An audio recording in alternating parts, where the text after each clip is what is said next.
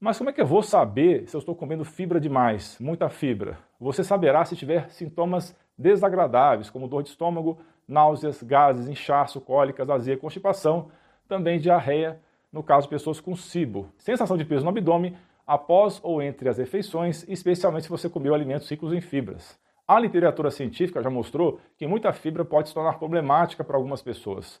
Outro estudo descobriu que o aumento da ingestão de fibras levou ao aumento da retenção de gases em pessoas saudáveis. Além disso, pessoal, uma revisão da literatura descobriu que uma dieta rica em fibras pode piorar a constipação e os sintomas da síndrome do intestino irritável, e que uma dieta pobre em fibras pode ser benéfica para certas condições gastrointestinais, como doenças inflamatórias intestinais, diverticulite e obstrução intestinal.